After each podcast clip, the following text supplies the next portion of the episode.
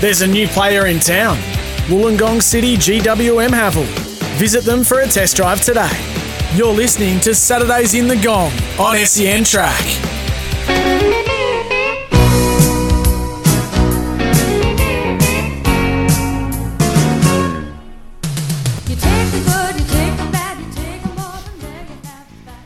The facts of life, the facts of life. Sydney 1170, Illawarra SEN track 1575. Every week we get Pete, the perfect panel puncher from Putney, our operator here live from Wollongong Golf Club, to give us a fun fact of the week. He's been researching it, what, for days, no doubt. Pete, what do you got for us, mate? Morning, Tim. Morning, guys. Uh, well, motor racing is the theme for this weekend, so let's go back to motor racing and uh, prohibition in America back in the 30s, and uh, the moonshine runners were going on.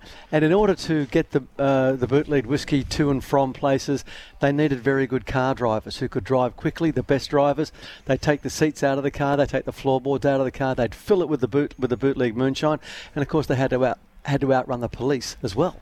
So this was going on, and eventually at the same time, stock car racing started to come along. And so what we found was that the drivers who were doing the bootleg could also be uh, stock car drivers. This went along. Then along Ford, Ford came along with the V8. The, the police bought the V8 cars to catch the moon, uh, the boot, the moon run, moonshiners the, the, the bootleg runners got V8s as well, and they they hotted up the engine so they could stay ahead of so they could stay ahead of the police. Um, and often this would going on on narrow roads at night. Headlights were off, so the drivers needed to be really good. And this was going on. Prohibition stopped, but the bootlegging kept going because there was no tax on the on the bootleg alcohol. So the whiskey it kept going. And then when the first NASCAR race happened in uh, 1948, um, it was won by a former bootleg uh, moonshine runner. And Junior Johnson, one of the great NASCAR names of all time, came from a long history of family with bootleggers. And, and, Ju- and Junior himself um, did a year's jail after his NASCAR career began because he was running an illegal whiskey still. and 30 years later, he was pardoned for the crime by uh, President Reagan. But uh, uh, Junior Johnson, uh, mentioned in a Bruce Springsteen song, Cadillac Ranch, Junior Johnson driving through the woods of Caroline, running the alcohol. The late, great Jim Croce wrote Rapid Roy, the stock car boy, mentioned about the bootleggers running it as well. So if it wasn't for, and, and Junior Johnson was actually quoted as saying that if it hadn't been for, for, for whiskey, NASCAR wouldn't have been formed. Because all the bootleg drivers, when they became NASCAR, drivers as well. They use their they use their illegal skills to become earn a legal profession. Yeah, good. We've got the Bathurst 1000 this week, and next week we're going to have the, the Moonshine The Moonshine, Cup. the Moonshiners 1000. the, the cops and the runners outrunning each other across the track. That's uh, another brilliant facts of life from Pete, the perfect panel puncher from Putney. Yeah, that's now, the best. That's your best. That's the best one so far. Now I'll put Maestro Chris on notice if he can wind up the bang the gong sound effect. The best and worst of the Illawarra throughout the week. I've got a couple of quick ones. The National Youth Football Championships kick off in Wollongong from Monday. The best under 14 and 16 girls, the next generation of Matildas playing here at WIN Stadium during the week. And also to the new first grade team in the Illawarra cricket competition, the Passionate Illawarra Cricket Club. Now, bizarre name, but I tell you what, if they're doing their best to keep players out there in first grade when clubs are folding, they're doing a good job. So, bang the gong from me, Jeno. I'm banging the gong. I can't. I can't figure out.